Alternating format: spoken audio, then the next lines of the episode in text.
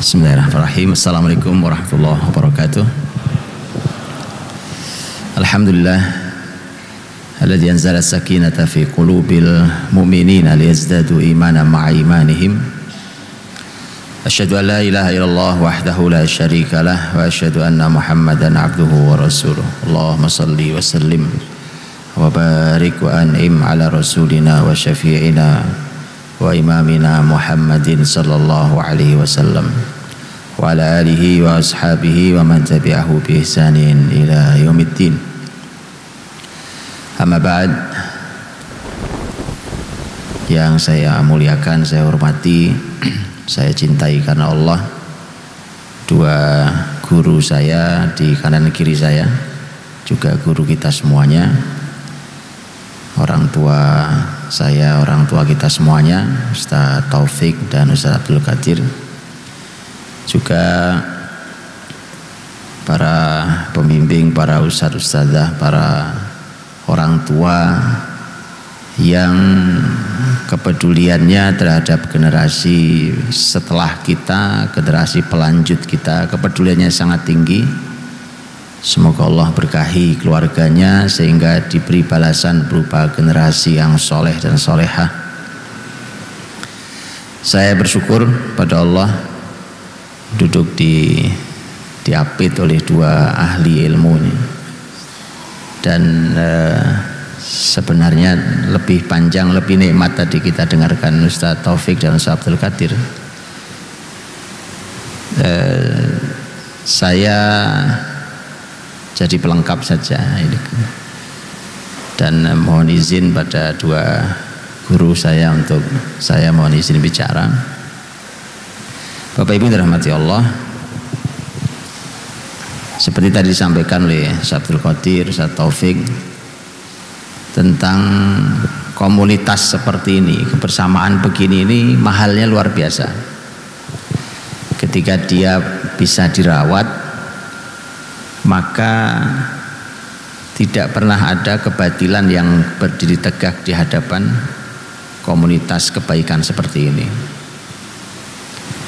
Karenanya ketika Allah berfirman wa qul ja'al haqqu wa zahaqal batil innal batila kana zahuqa Katakan Muhammad kebenaran telah datang kebatilan hancur dan kebatilan memang harus hancur pasti hancur kebatilan hancur kalau kebenarannya datang dulu. Karenanya kalimatnya adalah wakul al haq. Al haqnya harus datang dulu.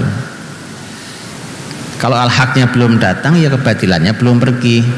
Sekarang kita mau bicara apa? Ayo gitu ya. Umpamanya mau bicara pendidikan umpamanya. Tidak pernah ada tidak akan pernah pergi. Pendidikan kurang kedengaran di belakang baik. Cek.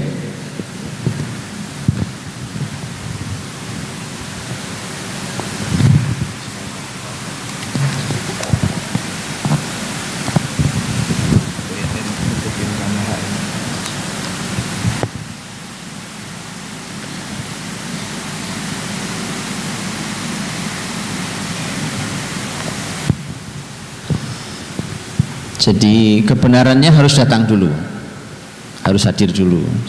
Dalam segala hal. Dalam segala hal seperti itu. Kalau tadi Ustaz Abdul Qadir bicara tentang eh, Umpamanya tentang pasar. Tentang pasar. Mau bicara apa? Tentang pasar Yahudi, pasar ribawi tadi ya. Ya yang hak harus datang dulu. Mana pasarnya? Makanya pasar Yahudi zaman Nabi tidak tutup kecuali setelah Nabi buat pasar. Nah, harus hadir dulu. Kalau al-haqnya belum datang, baru diwacanakan, ya bergeraklah dulu. Pendidikan juga sama. Mau bicara, pokoknya eh, pendidikan dengan hasil sekularisme atau tadi liberalisme atau pendidikan apa pun belajar ilmu agama nggak ngerti. Belajar agama ilmu lain nggak ngerti. Dibelah kita dipisahkan antara agama dan kehidupan ini antara kehidupan dan agama ini. Kalau itu itu sesuatu pasti menggelisahkan yang hak harus datang dulu. Mana pendidikannya? Pendidikannya islami di mana tempatnya? Jadi memang harus datang dulu konsepnya harus datang dulu. Kepemimpinan juga sama. Umpamanya sibuk-sibuk urusan pilkada sebentar lagi pilpres gitu. gelisah dengan pemimpinnya atau dengan calonnya. Memang harus datangkan dulu. Al-haknya datang dulu harus berani datang. Kalau hak al-haknya masih ngumpet masih belum berani melangkah ya belum pergi batilnya. Yang batil belum akan pergi sepanjang yang hak belum datang memang harus tapi masalahnya mendatangkan al-hak itu perlu kekuatan Pak. Perlu keberanian dan yang paling penting perlu keimanan. Tanpa keimanan berhenti di tengah jalan. Karena ada banyak hal yang tidak bisa diselesaikan kecuali hanya oleh iman. Itu banyak sekali. Dalam konsep apa pun saya kasih contoh ini sebelum masuk dunia pendidikan. Umpamanya bicara tentang masalah ekonomi syariah contoh lah contoh umpamanya perbankan syariah. Umpamanya asuransi syariah perbankan syariah apa pun. Ketika ada orang minjam uang ya orang minjam uang. Ternyata yang minjam uang itu di bulan tertentu tidak bisa mengembalikan pinjamannya. Begitu dicek ternyata benar memang sedang tidak punya uang. Quran mengatakan wa in kana dzu usrati fanadhiratun ila maisarah. Kalau dia dalam keadaan sulit maka berikan waktu tunda sampai dia lapang. Ayat ini untuk bisa menjalankannya. Pakai iman Pak. Pakai hitungan matematika hitungan accounting nggak masuk. Hitungan bisnis apalagi? Nggak akan masuk. Lagi mana wong duit saya ketahan di dia coba saya pegang. Kalau saya putar kan menghasilkan. Walaupun itu juga dugaan-dugaan saja belum tentu juga menghasilkan. Jadi memang sistem itu akan berhenti tanpa iman Pak. Dia mungkin akan bisa diputar tetapi hanya di batas tertentu. Jadi makanya iman ini akan melandasi segala hal dan dia akan menjadi bahan bakar yang paling kuat. Setelah dirahmati Allah SWT maka merawat kebersamaan seperti ini ini adalah suatu yang mahal apalagi Al Hikmah sudah punya hari ini ada 3000 orang tua murid Masya Allah. Kalau sepasang berarti 6000 itu kalau satu suami istrinya satu. Saya melanjutkan Ustaz Taufik. Ya, ini kan guru saya. Jadi saya harus ikut guru Pak. Boleh aja. Kan begitu Ustaz. Jadi itu indahnya ketika berhitungnya berlipat-lipat Ustaz cepat sekali umat ini gitu. itu saja. Saya sering mati Allah Bapak Ibu. Eh, bicara tentang generasi tentang eh, anak-anak kita Masya Allah. Ini pembicaraan tentang masa depan. Ini bicara tentang aset. Anak-anak kita adalah aset dunia akhirat. Oh, di akhirat itu kan kita sudah sering ngaji Pak. di akhirat itu ketika nanti kedua orang tua diberi Allah disematkan di atas kepalanya mahkota yang terbuat dari cahaya. Apa sebabnya? Sebabnya ada di antara anaknya yang hafal Quran. Coba lihat. Yang berjibaku menghafal Quran yang berlelah-lelah menghafal Quran anaknya yang dapat mahkota? Bapak ibunya apa kalau bukan aset bahkan Nabi Shallallahu Alaihi Wasallam menyampaikan nanti ada orang yang merasa karena kita semua akan ingat amal kita nanti di akhirat. Begitu diberi Allah derajat yang tinggi dia kaget dan mengatakan ya Allah ini bukan tidak pantas buat saya. Ini bukan posisi saya. Karena amal saya tidak sebesar ini tidak sebagus ini. Maka dijawab waladuka staghfarolak anakmu yang memohonkan ampun untukmu. Anak lagi gitu Pak. Kita sudah meninggal putus amal. Idza mata benu adam kota amaluhu illa min kan gitu putus seluruh amal orang sudah meninggal tidak bisa beramal. Tapi masih ada tiga amal yang pahala yang ngalir terus. Ya kan? Sodakotun jariyah sodakoh yang ngalir. Sodakoh ngalir saya kalau sekarang sodakoh 100 ribu rupiah sekarang saya sodakohkan gitu kan? Kemudian nanti dia dibelikan makanan dimakan habis. Gak ngalir kan? Habis oh gak ngalir ternyata Islam punya konsep sodakoh yang mengalir. Wakaf. Wakaf kalau saya sumbangkan apa saya wakaf saya bukan saya infakkan air ini ke salah satu bapak ibu saya berikan pak silahkan saya dapat pahala. Tapi air diminum habis. Apa yang membuat mengalir? Saya wakafkan mata airnya.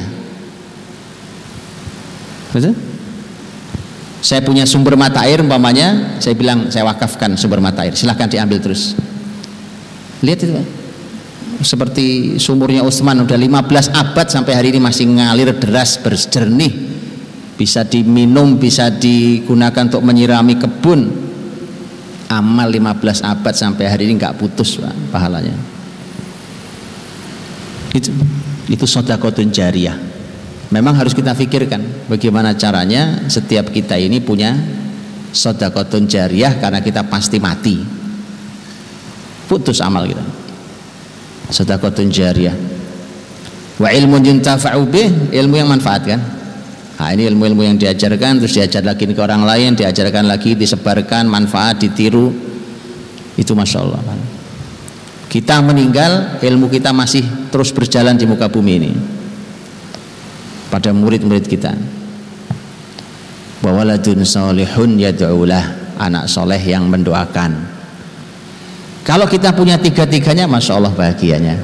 Sodakoh jariah, iya. Ilmu yang bermanfaat, iya. Anak soleh, iya. Itu dahsyat. Jadi anak ini benar merupakan aset kita, bahkan dialah yang melanjutkan langkah kita sepeninggal kita. Makanya Nabiullah Zakaria, Nabiullah Zakaria itu di usia tuanya, kegelisahannya kan tidak punya anak. Kemudian berdoa minta anak sama Allah Bagaimana bunyinya? Gimana kalimatnya? Ada ada tiga doa Zakaria di Quran tentang anak, beda-beda bunyinya. Ada tiga, ada beda-beda bunyinya. Yang pertama, Rabbila tadzarni farda wa anta khairul warisin. Ya Allah, jangan kau jangan kau biarkan aku sendirian, kesepian. Sudah tua nggak ada anaknya. Ya Allah, jangan kau biarkan aku sendirian. Engkau sebaik-baik yang mewariskan, memberikan.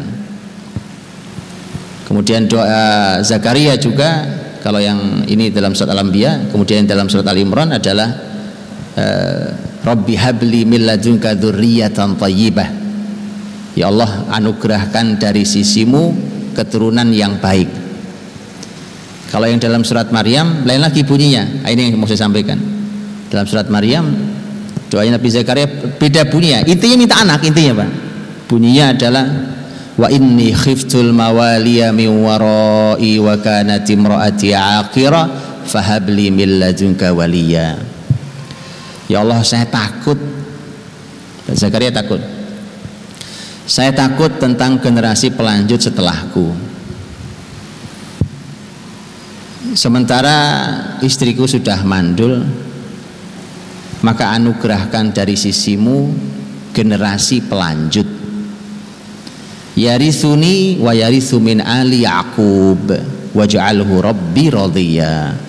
Yang nanti generasi pelanjutku ini bisa mewarisi aku dan mewarisi keluarga besar Yakub Nabi Yakub alaihissalam dan jadikanlah ia diridhoi.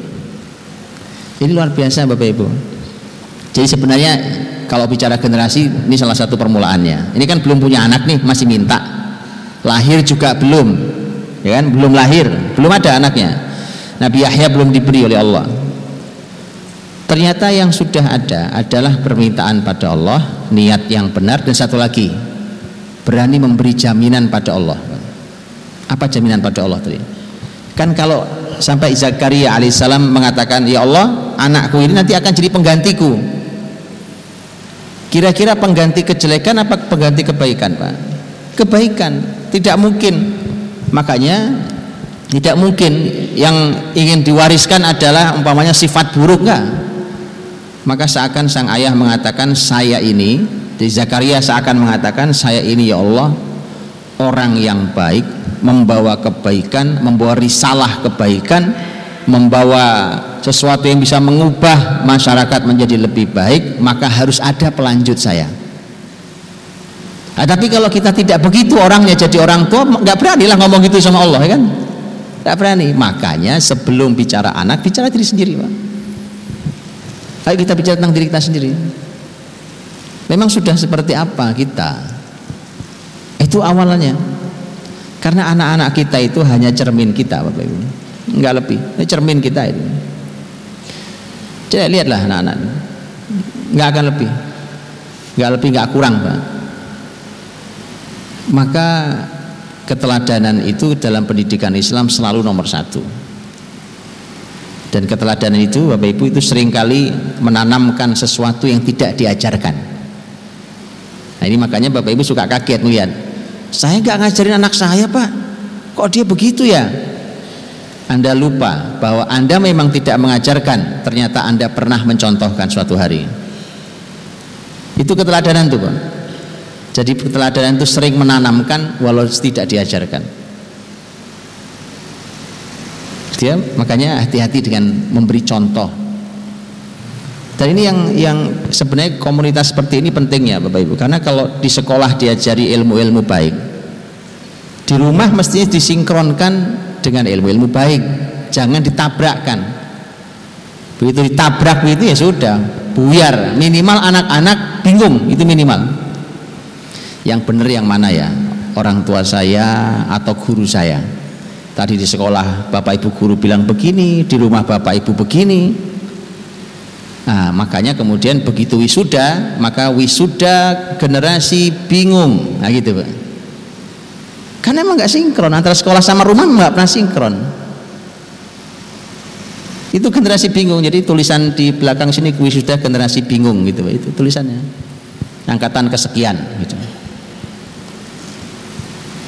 Bahaya loh bahaya. Jadi nanti apa yang dibangun sekian lama itu jadi menjadi nyaris tidak ada gunanya. Gitu ya jadi mulailah dari keteladanan diri kita. Jadi memang semua dari kita kemudian Bapak Ibu memang inilah rumitnya. Di kita ini jadi orang tua ini nggak ada ilmunya nggak ada sekolahnya. Ya kita buatlah sekolahnya ya kan? Tadi Ustaz Taufik Masya Allah sampaikan. Bagaimana orang tua orang tua kita dulu ya kan? Tidak punya ilmu kata beliau tapi barokah. Ada ilmunya Ustaz.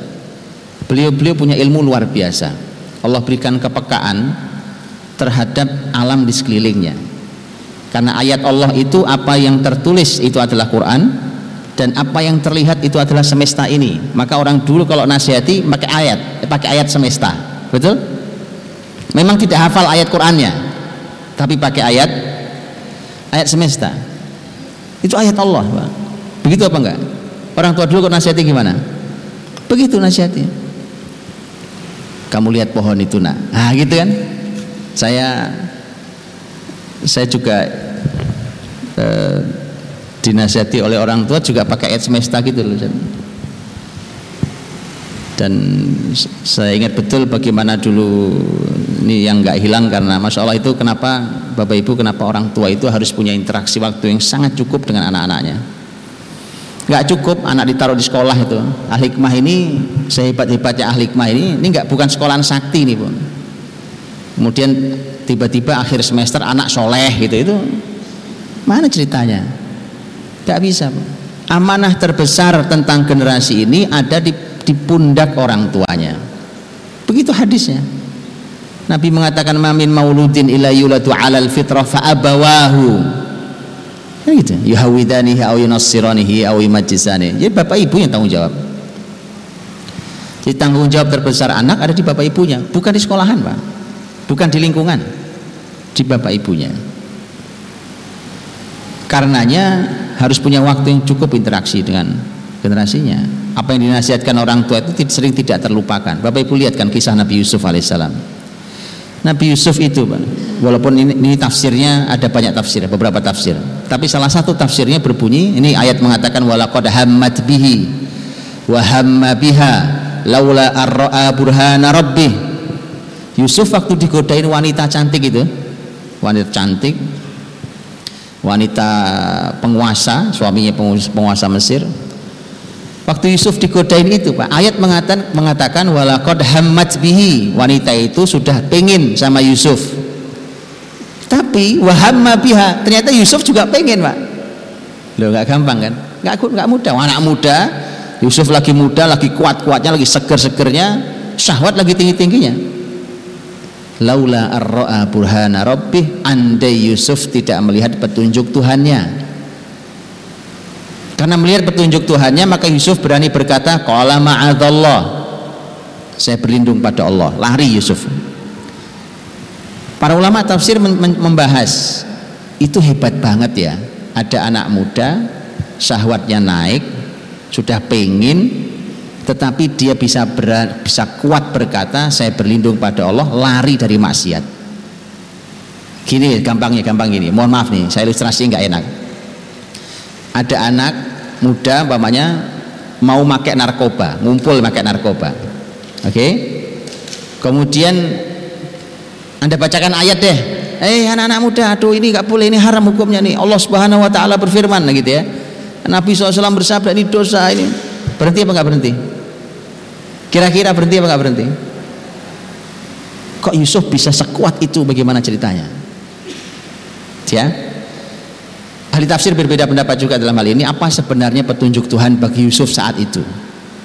Saya pernah sampaikan di video pendek saya salah satunya ini saya ambil dari di antara tafsir Imam Katsir bahwa Yusuf tiba-tiba melihat wajah ayahnya Nabi Yakub alaihissalam melintas coba Yusuf alaihissalam sudah berapa lama nggak ketemu ayahnya?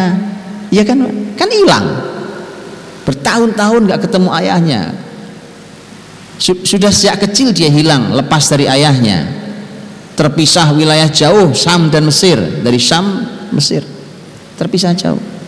Tapi kenangan dengan ayah luar biasa sudah pernah dicoba belum saat Abdul Qadir di sini untuk melihat bapak sama ibu itu ada nggak di kepala anaknya sebenarnya saya pernah nyoba saya pernah coba, nanti boleh dicoba di sini. Eh, itu paling jujur Pak anak-anak itu. Saya pernah nyoba di anak-anak. E, waktu itu liburan bikin camp, Islamic camp gitu kira-kira di Bogor. Kumpul anak-anak gitu. Dari berbagai tempat kumpul. Anak usia SD, SMP. Kita bagi kertas Pak, semua sama pulpen. Sudah anak-anak, ya, dengarkan perintahnya. Pegang pulpennya. Ceritakan tentang ayah kalian. Apa saja terutama kenangan yang paling berkesan. Anda tahu Bapak Ibu? Rata-rata pulpennya nggak jalan. Dipegangin begini. Tengok kanan tengok kiri. Lama-lama ada yang angkat tangan maksudnya gimana ya kak? Kamu tulis nak. Kau punya ayah kan? Iya. Kan kamu pasti punya kenangan entah mungkin jalan-jalan kayak apa aja deh apa aja. Main bola kayak apa kayak gitu. Nggak jalan pulpen ya pak? Karena tidak ada yang berkesan di kepala mereka. Rata-rata. Setelah itu kita ganti. Dah dah kumpulkan sini. Karena nanti kita bagi ke orang tuanya begitu orang tua datang jemput kan kumpul bapak ibu. Ini anak bapak ibu tanggung jawab nih. Ini kenangan bapak ibu terhadap para ayah nih. Mana usah tulisannya? Itu kenangannya kosong. Memang gak ada mau diapakan. Jadi tidak tidak ada pak. Memang tidak hadir orang tuanya. Lihat Yusuf alaihissalam. Karena bapaknya melintas di kepalanya itu yang berhasil menjadi benteng terkuat dari maksiat ayah tuh pak. Kekuatan ayah. Cuma melintas toh di kepalanya itu bisa membentengi dia dari maksiat. Padahal dia sudah pingin. Bisa? itu loh Quran mengasih panduan. Begitu Bapak Ibu. Ya. Ibu-ibu nungguin ini cerita yang ibu-ibu mana saat itu ibu nungguin kertas kita bagi lagi. Ayo nak tulis tentang sekarang sang ibu tentang bunda mama kalian tulis kenangannya apa. Nah itu pulpennya jalan bu. Pulpennya jalan jalan. Bahkan ada yang minta kertasnya kurang Ustaz. Sini. Wah, sampai minta kertas. Ini kertas lagi nak. Iya pak. Timpang pendidikan negeri ini pak. Timpang pendidikan negeri ini. Saya lupa isinya apa tapi paling nggak ada tulisannya ya kan? Mama cerewet gitu ya anunya. Tapi paling tidak ada tulisan itulah ya tulisannya dia punya kenangan dalam hidupnya dengan orang tuanya kenangan baik itu pak. Ya, itu penting pak. Nah tadi saya cerita tentang Ustaz Taufik tadi kan tentang bagaimana orang tua dulu yang penuh barokah. Memang beliau tidak hafal ayat beliau tidak hafal hadis Nabi. Tetapi beliau-beliau tahu ayat Allah di semesta ini itu ayat Allah ini Pak. Ayat Allah. Mereka ini ayat-ayat Allah. Pohon batu semua tunduk pada Allah. Semesta ini semua tunduk pada Allah. Dan itu cara Nabi mengajarkan iman ke sahabat juga. Jabir bin Abdullah Al-Bajali. Uh, beliau jadi ini beliau ini ngelihat ngelihat purnama pak. Bulan purnama. Indah bulan purnama malam hari apalagi zaman dulu nggak nggak banyak lampu kayak hari ini. Begitu melihat purnama kemudian Nabi memanfaatkan momentum itu untuk menanamkan iman ke mereka. Itu kan ayat Allah di semesta ini. Dipakai untuk nasihati. Nabi mengatakan innakum satarawna rabbakum karu'yatikum hadal badr. La tudamun kalian nanti akan melihat Tuhan kalian sebagaimana kalian lihat purnama ini dan kalian tidak perlu lelah berdesakan. Cuma melihat purnama tetapi dipakai untuk menanamkan nilai. Itu orang tua dulu juga begitu Pak. Ya kan sederhana nasihatnya kadang-kadang tapi Masya Allah kenangannya juga indah. Saya punya kenangan tentang nas, salah satu nasihat ayah saya. Dulu saya di, di Jawa Timur sini juga usia saya SD SMP tidak lupa dan kenangan itu ini tadi kenangan tentang ayah itu Masya Allah tentang kenangan ibu itu Masya Allah. Kenangan nasihat dan nasihatnya nasihat alam Pak. Karena kami di desa jadi masih banyak kebun seperti ini masih banyak kebun pohon segala macam suatu hari beliau ingin menasihati saya tentang iman tentang tauhid tapi pakai alam. Pakai alam itu kan tanaman macam-macam di kebun sebelah. Kemudian ada pohon mangga. Ada pohon mangga lagi berbuah pohonnya. Beliau cuma nanya ini mangga rasanya apa ya? Saya bilang manis iya. sebelahnya ada cabai pak. Kalau ini cabai ini? Ya pedes saya. Hmm. kok bisa ya? Kan tanahnya sama. Akarnya masuk ke dalam tanah sama. Nyedot sesuatu yang sama. Kenapa hasilnya ini manis ini pedes? Hmm, nggak dikasih penjelasan oleh beliau terus ada dilanjutkan ada kelapa. Kelapa yang jatuh sebelum waktunya sehingga cuma ada airnya kan? Coba kamu ambil itu kelapa itu coba kamu kocok-kocok itu ada apa isinya? Ada airnya. Coba kamu cari jahitannya. Maksudnya jahitan apa? Siapa yang masukin air? Emang ada air situ? Ada air masuk ke dalam situ. Kan kamu tahu sebelum ada air ini nggak ada air sama sekali. Kan ini yang paling kecil nggak ada air. Kamu gini-gini nggak ada airnya. Tiba-tiba ada air. Mestinya ada bekas masukkannya terus dijahit lagi. Nggak ada tuh kamu tahu cabai ini nak? Warnanya hijau kan awalnya. Dari warna hijau terus berubah jadi merah. Siapa yang ngecat kemarin? Kamu lihat ada orang lewat ngecat gitu itu nasihat orang tua pak. Dan itu kenangan indah sekali saya ingat. Nanam iman tuh gitu. Mereka menanam iman dengan ayat semesta. Orang tua kita dulu. Karena mereka dulu tulus hatinya. Ikhlas niatnya ah yang disampaikan Ustaz Taufik tadi berkahnya luar biasa. Kalimat-kalimat sederhana itu berkahnya luar biasa. Hari ini kita numpuk teori hatinya keruh Pak. begitu hati keruh ya sudah wong dari hulunya keruh sampai hilir ya pasti keruh. Keluarnya pasti keruh. Bapak Ibu tahu apa yang membuat keruh hati? Yang membuat keruh hati adalah harta dunia harta halal saja bisa menjadi keruh apalagi harta yang subhat dan haram. Harta halal tuh Pak bisa membuat keruh harta. Apalagi yang subhat dan haram. Maka harus sangat hati-hati Pak. Karena kalau keruh nih Pak jiwanya keruh pokoknya guru saya mohon maaf sekali lagi. Guru orang tua sama saja. Nanti akan hanya menularkan menularkan mengirimkan yang keruh-keruh tadi itu. Orang tua nyekolahkan ke mana sampai ke mana-mana sekolahnya. Wong tujuannya cuma nyari duit. Kamu sekolah sana tujuannya apa? Tujuannya biar nanti kerja dapat kerja bagus. Yang sekolah di sini yang kuliah di sini biasanya bagus-bagus kerjaannya. Itu salah niat. Gara-gara apa? Harta. Pengen nyari duit akan sangat keruh orang tua menurunkan begitu. Sama juga guru akan keruh pak. Sampai ke anak-anak juga keruh banget. Hasilnya pasti nggak bagus. Gurunya umpamanya cuma yang di sini hatinya cuma urusannya urusan gaji ya kan? Pokoknya bagaimana caranya apa pun yang dilakukan punya uang. Sertifikasi itu wah diuber-uber apalagi yang lain nggak jadi pak generasi ini. Yakinlah anda mau sekolahkan berapa lama pun nggak akan jadi kenapa? Sumbernya keruh. Jiwa-jiwa keruh hanya melahirkan generasi yang keruh. Nggak mungkin jadi generasi ini. Nggak mungkin jadi pak. Nah ini resepnya orang tua dulu tadi itu. Orang tua dulu masya Allah. Betul Ustaz ya?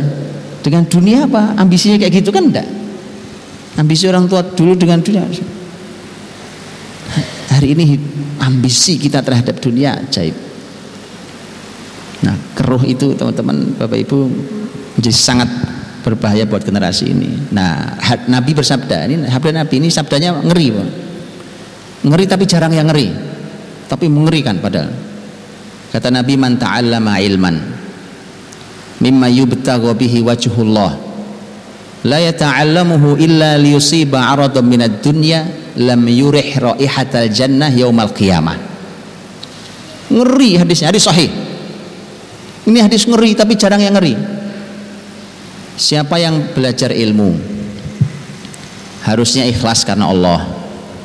Tapi ternyata niatnya karena ingin mendapatkan dunia betul kan? Betul kan?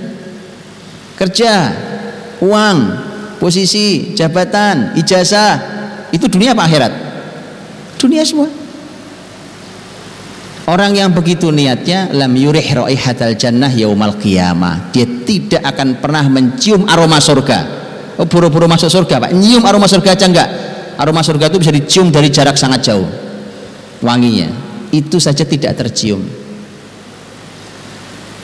Kok bisa ya kita sekarang biasa banget gitu ya? Biasa aja kali pak. Orang juga gitu niat sekolahin nyekolahin anak mah niatnya. Coba baca kembali hadis ini. Ini sangat jelas loh. Ilmu, temanya tema ilmu, nyekolahin anak itu ilmu, mendidik anak itu ilmu, niatnya dunia. Oke, bersihkan dulu itu pak. Memang harus bersih bersih dulu. Kalau nggak bersih ya jelek hasilnya. Jelek, keluarnya ya jelek. Jadi kita bersih bersih dulu. Oke, bersihkan lagi yang lain yaitu masalah harta masalah harta Bapak Ibu. Insyaallah harta ini yang ngeri juga. Ada hadis Nabi tentang masalah harta ini. Lahmun nabata min suhtin fannaru aulabih daging yang tumbuh dari barang yang haram neraka lebih layak baginya. Nah terus gimana kalau anak kita kita suapi barang haram ini uang dibawa dari hasil yang haram dari hasil yang subhat dibawa pulang ke rumah. Kemudian dipakai jadi bajunya anak-anak dikonsumsi tumbuh badannya. Daging yang tumbuh dari barang yang haram. Makanya jadi generasi neraka. Bapak ibu tahu neraka? Nggak ada enak-enaknya pak. Yang panas yang gelisah yang sakit yang mengeluh itu neraka. Makanya jadi punya anak itu aja isinya. Hati-hati salah satu yang harus dibersihkan adalah urusan harta jadi Bapak Ibu kalau kalau orang tua mengambil harta yang haram itu tumbalnya anak. Tumbalnya mesti anak. Susah didik anak jadi soleh. Itu harta itu. Anda bisa menikmati, bisa keliling dunia, tapi tumbalnya anak-anak. Bahaya sekali. Lihat Rasul bersabda. Hadis panjang riwayat uh, ini disampaikan melalui jalur sahabat Nu'man bin Bashir. Innal halala bayyin wal harama bayyin wa bainahuma umurun mushtabihat la ya'lamuhunna katsirun minan nas. Faman ittaqa syubuhati faqad istabra'a li dinihi wa 'irdihi. Wa man waqa'a fi syubuhati waqa'a fil haram karra'i yar'a haulal hima yushiku ayyaqa'a fi ala wa inna likulli malikin hima. Ala wa inna himallahi maharimuh. Ala wa inna fil jasadi mudghah. Idza salahat salahal jasadu kullu. Wa idza fasadat fasadal jasadu kullu. Ala wa hiyal qalb. Kata Nabi Shallallahu Alaihi Wasallam sesungguhnya yang halal jelas yang haram jelas. Di antara keduanya ada yang subhat ada yang nggak jelas. Yang kebanyakan orang tidak tahu hukumnya siapa yang menjaga diri dari yang subhat maka sungguh dia telah membersihkan agamanya dan dirinya. Ini yang tengah-tengah tadi itu. Tapi siapa yang terjatuh pada yang subhat pasti suatu hari akan jatuh pada yang haram. Bapak Ibu tahu subhat ya? Subhat itu belum halal belum haram tapi beda satu sudut pandang ya. Kalau setan bisiki ke hati kita bisikinya ah ini kan nggak haram. Nggak belum haram kok. Setan juga benar loh memang belum haram. Subhat itu belum haram. Tapi orang beriman akan menjawab dari sisi yang berbeda. Orang beriman akan mengatakan iya walau ini belum haram tapi ini belum halal.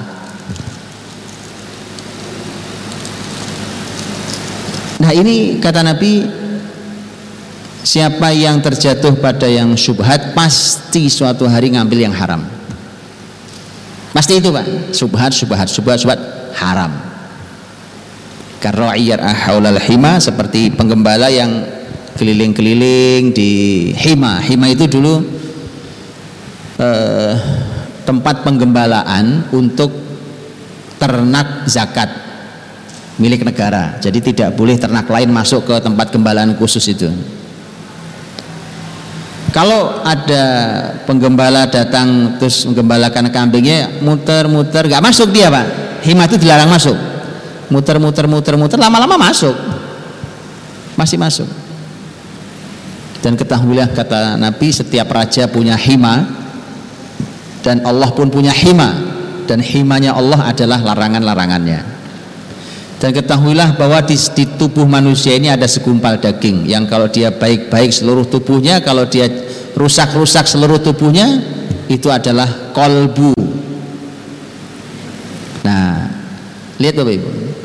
Bicara tema halal haram subhat ujungnya hati. Ujungnya kolbu. Ya kan? Itu artinya kalau generasi ini mau baik hatinya maka jangan pernah membawa pulang rizki yang meragukan apalagi yang haram. Hanya boleh rizki yang yakin 100% halal. Udah gak ada tempatnya di rumah kita rizki yang kayak begitu itu bang. Kenapa? karena di hadis ini pengaruhnya ke hati. Hati itu adalah panglima untuk seluruh anggota tubuh kita. Jadi kalau tangan, kaki, kepala, mulut, bibir apa semua itu sebenarnya hanya terjemahan hati hati memang tidak terlihat Pak tetapi Allah memberikan memberikan eh, tombol-tombol yang terlihat di anggota tubuh ini. Memang hati nggak bisa dilihat, tapi bisa dinilai. Kalimat ada tombol-tombolnya di sini. Ada mulut, oke? Ada bibir. Ngomongmu kayak apa coba? Ngomong, ya kita ngobrol yuk, ngobrol. Ah, ini imannya masalah. Dari mana taunya Pak iman kan dalam hati? Ya, Nabi ngasih tolak ukur. Ada tolak ukur lisan, hubungannya dengan iman.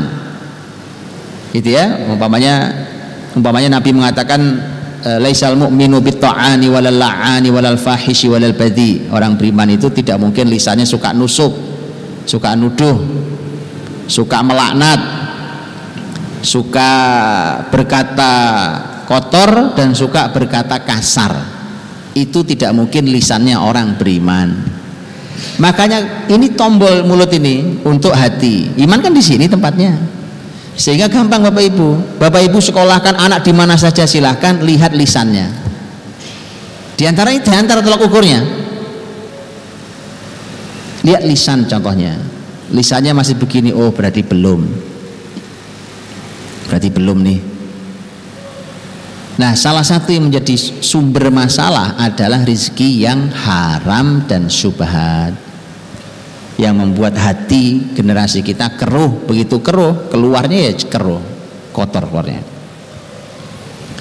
Rasul bersabda eh, Allah berfirman dalam Al-Qur'an di Al-Baqarah 168 169 Ya Yohanes kulu mimma fil ardi halalan tayyiba wa la tattabi'u khutuwati syaitan innahu lakum aduwwum mubin innama ya'murukum bis-su'i wal fahsya'i wa an taqulu 'ala Allahi ma la ta'lamun wahai manusia makanlah apa saja yang di muka bumi ini tapi syaratnya dua halal toyib halalan toyiban halal lagi baik. Silahkan nikmati bumi ini. Yang penting halal dan toyib dan jangan ikuti langkah-langkah setan karena setan musuh nyata bagi kalian. Sesungguhnya setan memerintahkan kalian untuk berbuat keji berbuat jahat dan berbuat keji. Dan ber, e, menyuruh kalian untuk berkata tentang Allah yang kalian tidak tahu ilmunya. Ya Bapak Ibu? Setelah bicara makanan kan makan nih makanlah yang halal dan toyib. Setelah bicara makanan Allah berfirman tentang setan iblis Berarti erat sekali ada hubungannya iblis itu dibalik konsumsi kita. Kalau muslimin dimintanya kan halal toyib, ini enggak, bukan halal toyib. Yang haram dan yang tidak toyib, yang rusak, yang racun, yang apa semua dimakan. Itu dibaliknya ada setan, bu. Oh iya, penggeraknya itu setan, bu. Masalahnya kalau sudah begitu, kalau sudah tidak halal, tidak toyib, Efek berikutnya adalah setan itu akan memerintahkan kalian untuk berbuat jahat dan keji.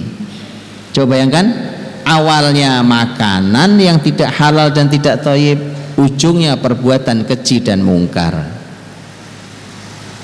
Ya? Jadi mohon hati-hati betul. Masa rizki pak, sudahlah. Mau mau sampai kapan sih dinikmati rezeki yang haram yang subhat itu? Mau sampai kapan? Hilangkan itu. Maka bersyukurlah kalau Bapak Ibu adalah orang-orang yang diberikan Allah rizki yang halal.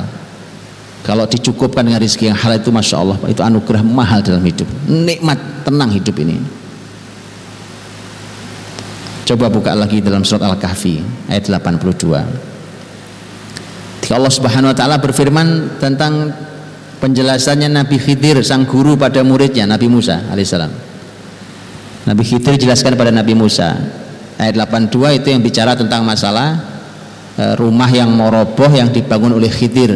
Nabi Khidir menjelaskan kata Nabi Khidir wa ammal jidaru fakana li ghulamaini yatimaini fil madinah wa kana tahtahu kanzul lahuma wa kana abuhuma salihah fa arada rabbuka an yablugha ashuddahuma wa istakhrija kanzahuma rumah ini kata Khidir ini rumah yang saya bangun ini yang mau roboh kemudian saya bangun ini rumah milik dua anak yatim di kota ini.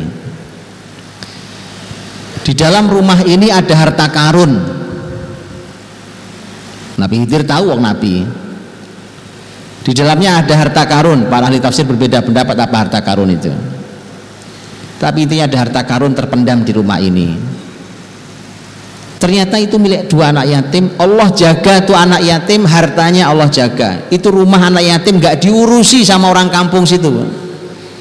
Orang Nabi Khidir lewat cuma minta air aja nggak dikasih sama orang kampung itu. Buru-buru ngurusi rumah anak yatim nggak diurus atau anak yatim. Tapi yakin dah kalau orang kampung tahu di dalamnya ada harta karun kira-kira diurusi apa nggak diurusi? Diurusi diambil hartanya.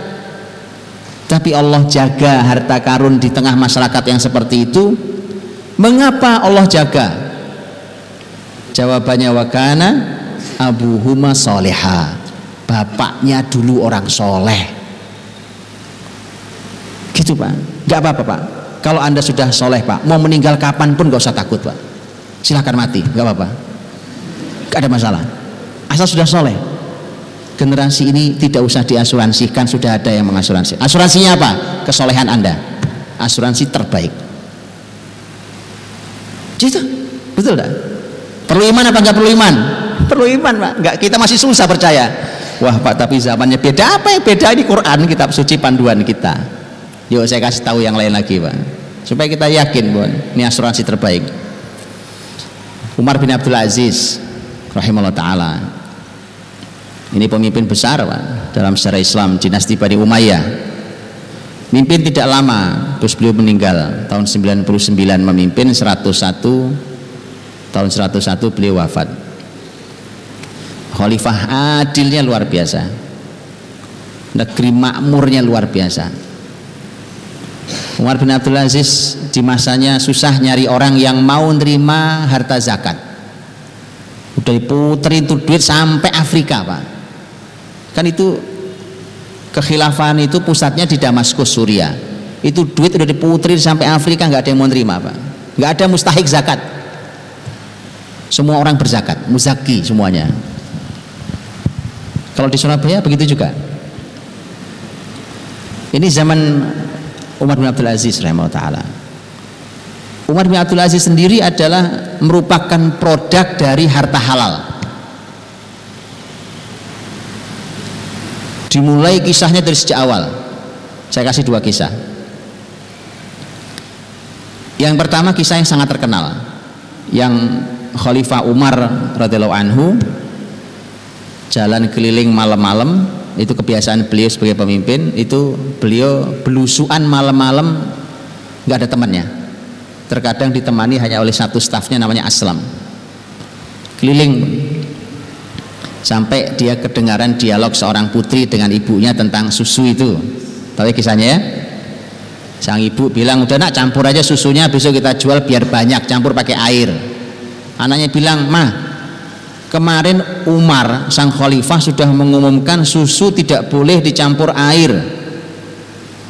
Umar pengen yang dijual itu susu murni. Ya? Nggak boleh. Ibunya bilang Allah Umar nggak ngeliat Anaknya jawab, kalau Umar tidak melihat, Tuhannya Umar ngelihat. Umar tandai itu rumahnya, Pak. Aslam tandai rumahnya, pulang. Begitu pulang, Umar langsung kumpulkan anak laki-lakinya. Siapa yang mau nikah? Nah, gitu Pak. Jadi kalau ngelihat calon mantu hebat, jangan lama-lama. Kumpulin anaknya. Umar bilang, andai bapakmu masih pengen nikah, bapakmu yang akan nikahi. Nggak perlu kalian. Itu kalimat Umar Ustaz. Barakallahu fikum. Kalau kalau kalian kalau bapakmu masih pengen bapakmu yang nikah, enggak usah kalian.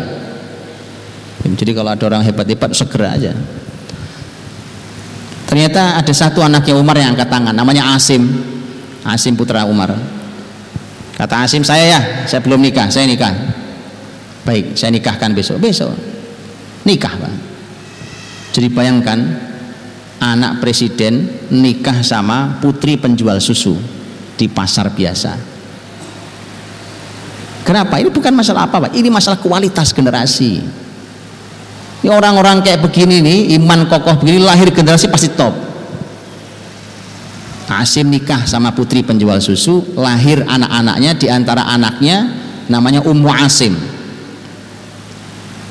Ummu Asim ini lahir anaknya Ummu Asim namanya. Ummu Asim begitu dia tumbuh menjadi gadis diminati oleh seorang petinggi istana. Namanya Abdul Aziz bin Marwan. Abdul Aziz bin Marwan waktu tertarik dengan Ummu Asim ini dia bilang ke keluarganya kumpulkan harta saya yang halal. Jadi ngomong harta halal. Sejumlah 400 dinar. Saya mau menikah dengan seorang gadis yang hadir dari keluarga yang soleh. Nikahlah Abdul Aziz bin Marwan dengan Ummu Asim. Lahirlah anak bernama Umar bin Abdul Aziz pemimpin hebat itu. Jadi Umar bin Abdul Aziz itu produk harta halal Pak. Tadi itu dari mulai hati-hati nggak mau nyampur ya. Susu sama air tadi. Kemudian Abdul Aziz sang bapak kumpulkan yang halal dari harta saya. Saya mau nikahi wanita yang datang dari keluarga yang soleh ini. Jadi sejak awal nikah tuh dipingin bersih rumah tangganya bersih bersih. Nggak ada nggak ada kesempatan uang haram masuk sini subhat nggak ada tempatnya. Gitu ya? Nah singkat kata terakhir Umar bin Abdul Aziz meninggal. Ini panjang cerita dari Umar tadi kan? Umar uh, Asim Ummu Asim Abdul Aziz bin Arwan Abdul Aziz nah sekarang Umar bin Abdul Aziz. Umar bin Abdul Aziz Allah berikan anak banyak anak itu 17 waktu beliau meninggal anak tinggal 11 dan Umar bin Abdul Aziz rahimahullah begitu rasanya sudah dekat ajalnya dikumpulkan anak-anaknya. Sini kumpul semua anak. Kemudian melihat anak-anaknya datang dengan tampilan sangat sederhana. Padahal beliau khalifah. Memakmurkan masyarakatnya tapi sederhana banget khalifahnya. Dan nampaknya menjadi kaidah mungkin ya kalau pemimpin sibuk memperkaya diri pasti rakyatnya combang camping lihat Umar Abdul Aziz masyarakatnya kaya malah pemimpinnya sangat sederhana. Umar Abdul Aziz melihat anak-anaknya sangat sederhana penampilannya bahkan cenderung kurang nangis Umar Abdul Aziz. Kemudian dia berkata anak-anakku demi Allah kalau ada hal-hal yang menjadi hak kalian pasti ayah berikan pada kalian tapi kalau bukan hak kalian tidak mungkin ayah berikan pada kalian jadi itu kenapa kalian jatahnya cuma segini maksudnya? Kenapa jatahnya cuma segini? Ya cuma segini hak kalian. Yang lain bukan hak kalian. Kalau ayah ambil pun ayah dosa bukan hak kalian. Kemudian dia berkata, Nah, kalau ayah meninggal, kalau ayah meninggal maka kalian hanya satu di antara dua pilihan. Kalian anak yang rusak dan ayah mustahil memberikan harta ayah pada anak yang rusak karena akan membantu kerusakannya. Atau kalian anak yang soleh. Kalau kalian anak yang soleh maka Allah berfirman. Nah gitu kan? Kalau kalian anak yang soleh ayah meninggal nih. Kalian anak yang soleh Allah berfirman inna waliyallahu alladhi nazzalal kitaba wa huwa yatawallas salihin sesungguhnya Allah lah penolongku yang menurunkan Alkitab dan dialah Allah yang akan mengurusi orang-orang soleh. Nah, jadi kalau kalian generasi soleh yang ngurusi langsung Allah nak gak usah khawatir. Bapak meninggal-meninggal harta tidak ada yang ditinggalkan. Tetapi asal kalian soleh Nah berarti sekarang dua Pak. Kalau Al-Kahfi 82 yang soleh bapaknya Kalau yang kisah Umar bin Abdul Aziz ini yang soleh anaknya. Bapaknya juga soleh Tapi ini kisah tentang kesolehan anaknya. Karena nanti Umar bin Abdul Aziz e, meninggalkan harta cuma sedikit Yang laki-laki dapat warisan cuma setengah dinar Yang perempuan seperempat dinar. Setengah dinar itu cuma sejuta rupiah.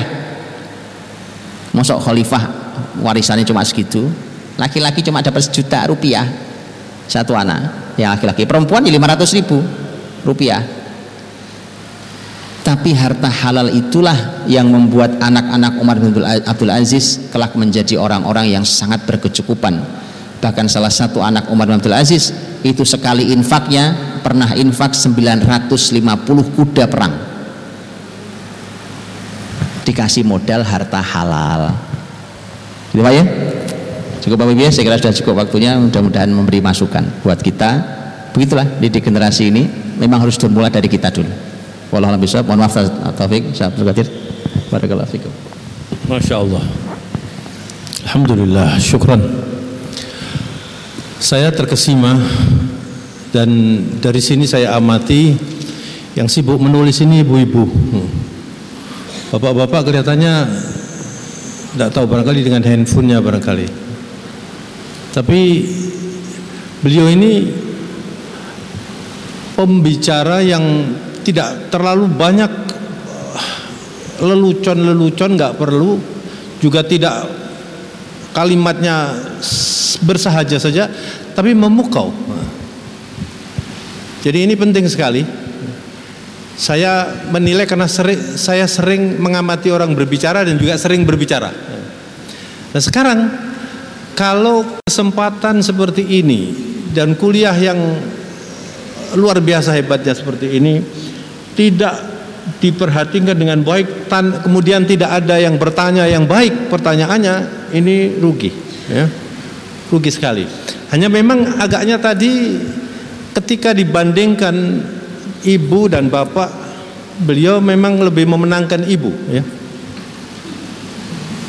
jadi anak-anak itu tidak banyak yang berkesan kepada dari kepada bapaknya makanya ibu-ibu Cobalah membuat kesan kepada anak-anak. Bapak-bapak juga membuat kesan kepada anak-anak.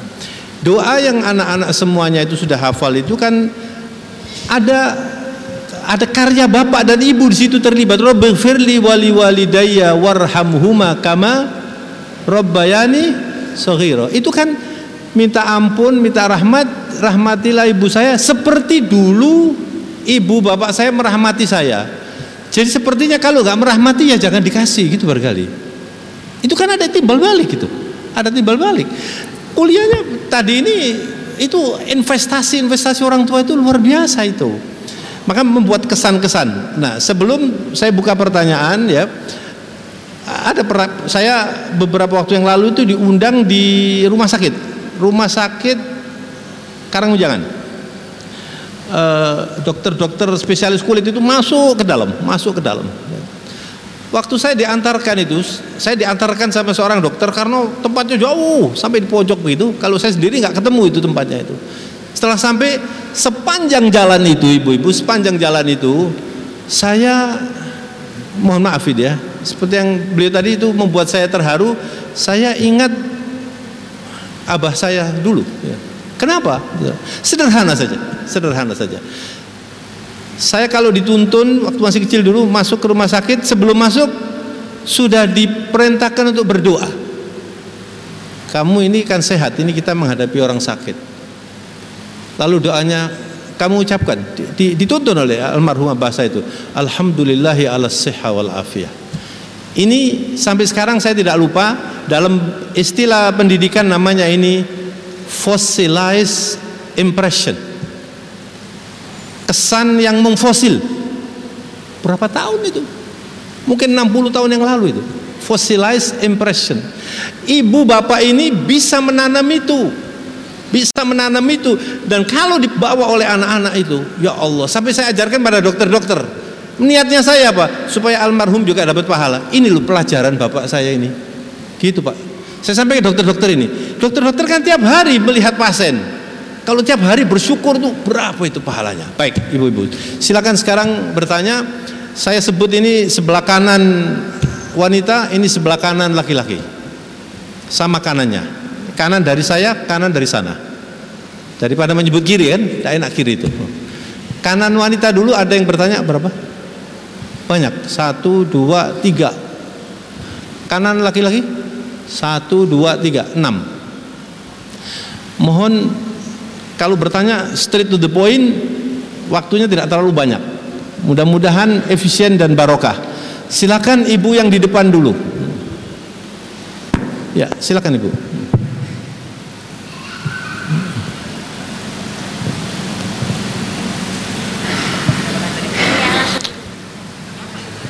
Kalau tertulis dibawa kemari aja. Tertulis. Ya, silakan. Silakan mau menyampaikan, silakan Ibu. Terima kasih. Bismillahirrahmanirrahim. Assalamualaikum warahmatullahi wabarakatuh. Waalaikumsalam. Ibu siapa? Saya Ibu Ami, uh, wali murid dari Ananda kelas 11 IPA 1. Eh, saya Ibu, Ibu Ami ya? Bu Ami. Ami. Iya, silakan Ibu Ami.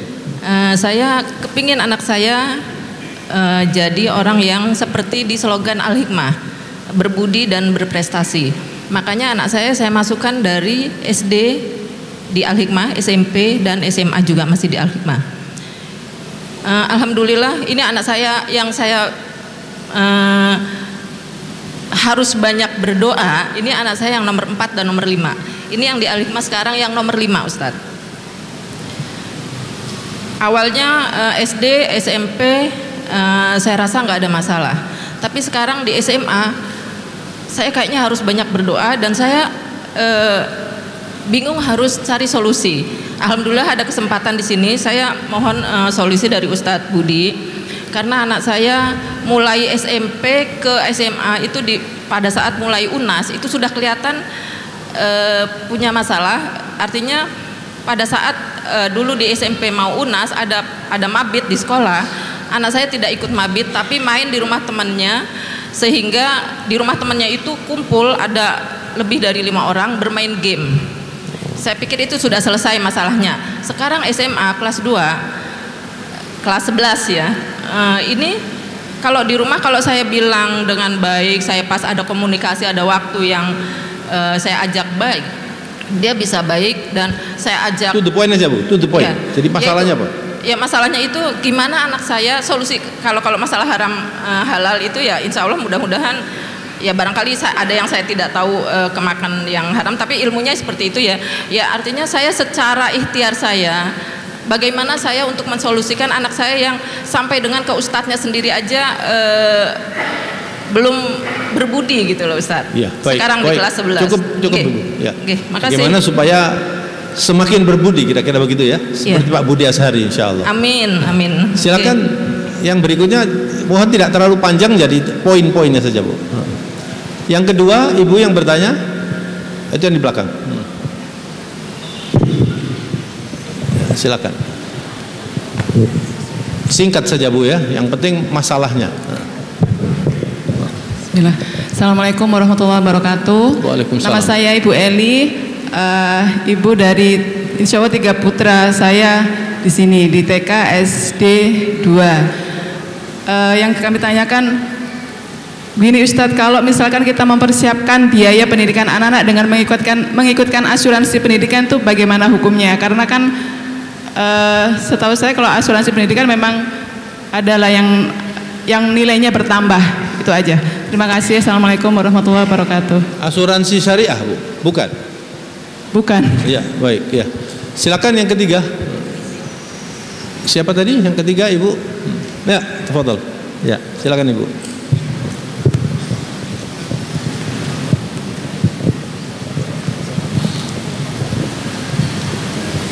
Assalamualaikum warahmatullahi wabarakatuh. Waalaikumsalam warahmatullahi wabarakatuh. Saya Ibu Vini dari eh, anak saya di kelas 11 dan kela- eh, kelas 10 dan kelas 12.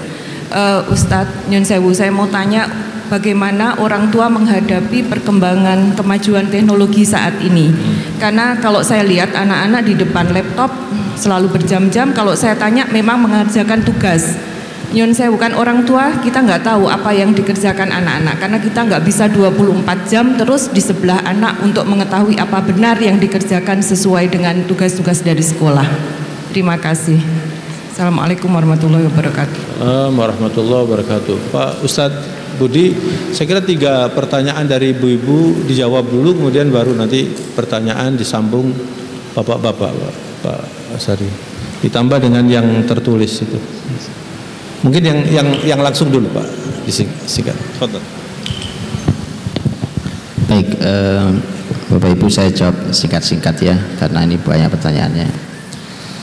Yang pertama tadi anak ibu yang sudah kelas 11 tadi ya. Sudah kelas 11 berarti eh, mestinya sudah balik. Sudah balik.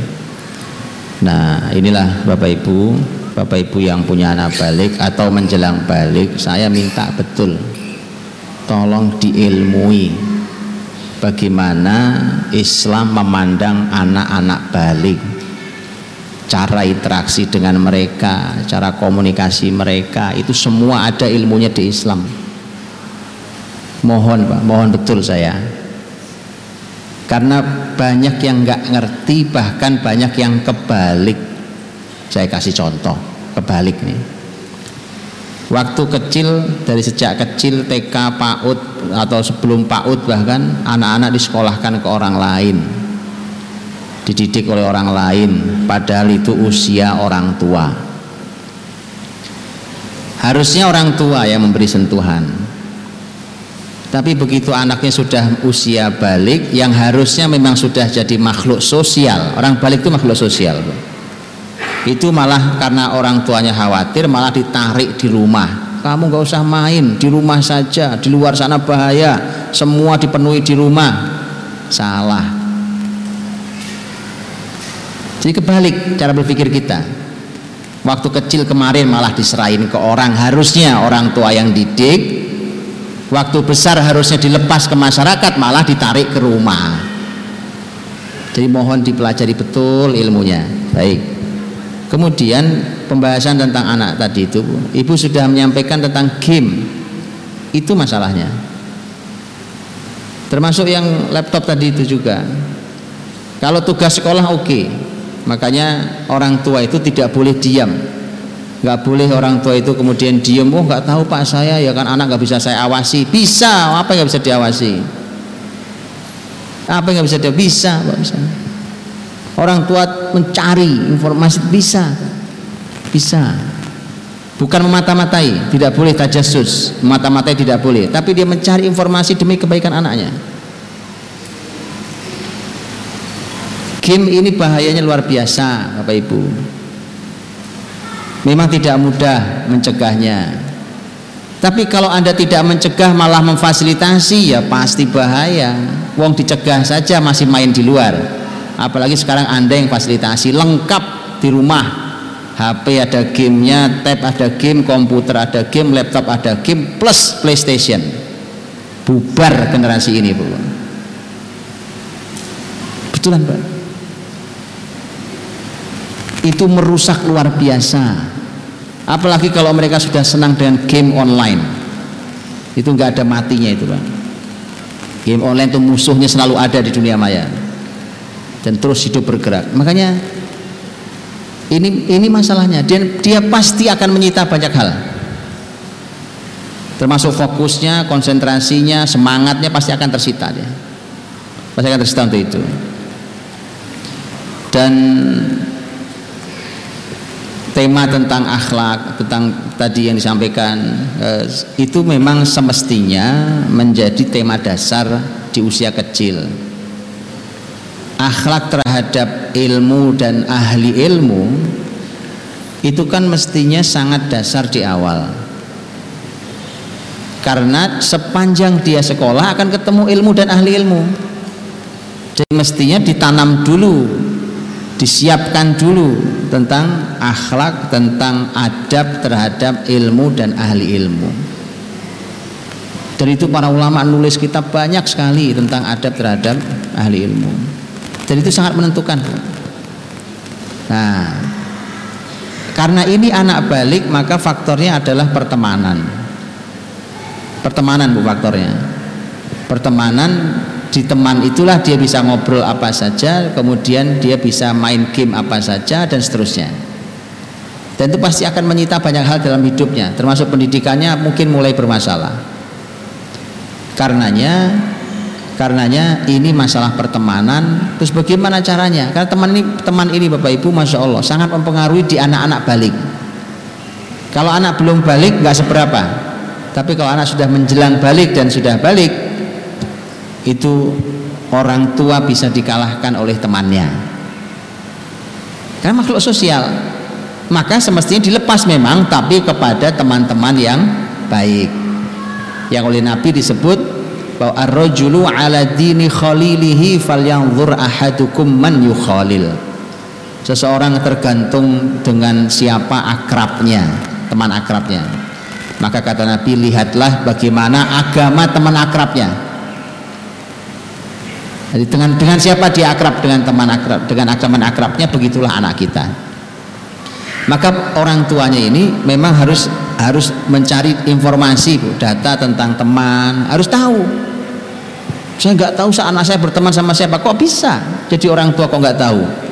Anda harus tahu cari tahu cari tahu tentang si- siapa teman anak saya sebenarnya terutama yang akrab. Siapa teman akrab anak saya? Karena anak kita pasti sama dengan teman akrab sejenis pasti. Jadi gampang menilainya. Itu Nabi katakan tadi teman akrab itu menentukan siapa kita. Nah untuk itu maka perlu orang tua mencari informasinya. Kalau kemudian benar pertemanannya bermasalah maka bertahap harus mencarikan pengganti komunitas pengganti pertemanan. Memang tidak mudah saya tahu tidak mudah tapi harus ditahapi harus pelan-pelan dikenalkan dan seterusnya. Sebenarnya Bapak Ibu kuncinya gampang ini. Asal Bapak Ibunya mengagumkan. Asal Bapak Ibunya mengagumkan kalimat Bapak Ibunya itu sakti banget Bu. Anak bisa jadi terperosok tapi bapak ibunya mengeluarkan kalimat saktinya luar biasa. Asal satu bapak ibunya mengagumkan. Dah selesai itu urusannya. Ya? Nah kalau bapak ibunya tidak hadir tidak mengagumkan sulit. Makanya bangun yuk. Belum terlambat. Belum terlambat. Banyak orang-orang dahulu yang lebih terlambat dari itu tapi jadi orang besar dalam sejarah Islam. Ya mumpung belum terlambat kemudian eh, asuransi pendidikan. Asuransi pendidikan eh, asuransi pendidikan tadi malah ditanya Ustaz Taufik bukan syariah juga Ustaz? Enggak syariah. Ulama kenapa membuatkan asuransi syariah? Karena yang ada selain syariah tidak syariah. Itu kenapa dibuatkan yang syariah. Jadi yang tidak syariah bagaimana Ustaz? Kalau gitu ya masalah berarti. Hartanya pasti masalah anda ambil aja harta Anda. Kan kita naruh uang kan? Preminya itu berapa? Ambil aja preminya. Udah. Lupakan yang lainnya. Karena harta yang tidak halal nanti hasilnya nggak baik pendidikan. Ya. Saya pernah punya cerita tentang asuransi pendidikan ini, sedikit ceritanya. Saya ditawari banyak dari dulu asuransi pendidikan. Bahkan saya sejak sejak saya masih baru nikah, seingat saya, ditawari teman-teman tentang asuransi asuransi karena saking banyaknya saya udah nggak enak nolak terus saya bilang gini deh yang bisa jawab pertanyaan saya saya ikut asuransi. Alhamdulillah nggak ada yang bisa jawab pertanyaan saya. Jadi teman-teman asuransi ini bagian marketingnya semua pusing dengan pertanyaan saya. Ah tapi ada satu teman saya yang bisa jawab. Kan saya bertanya sistem asuransinya antum kayak apa gitu. Sampai saya yakin bahwa ini syariah. Namanya semua syariah nggak ada yang nggak syariah yang nawari saya yang nawari saya semua yang syariah Nah, karena dia bisa jawab, saya bilang saya harus harus fair dengan janji saya, maka saya ikut asuransi syariah, asuransi syariah untuk pendidikan. Saya ikut, begitu berjalan setahun, saya tutup. Sudah ya, saya sudah penuhi janji ya. Saya sudah penuhi janji, saya tutup, saya ambil hanya preminya, dah selesai.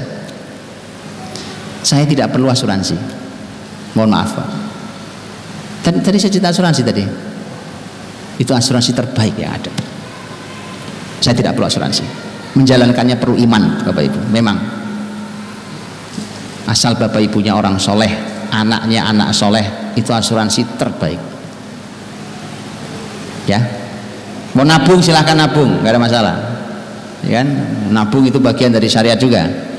Tapi kalau asuransi saya, saya orang yang tidak punya asuransi nggak ada. Hidup saya tidak saya asuransikan pada manusia. Hidup saya tidak pernah saya asuransikan pada harta. Hidup saya saya asuransikan pada Allah Subhanahu wa taala Wallahi hidup nyaman banget Pak, tenang banget. Tidak ada takut sama sekali, tidak sekedar.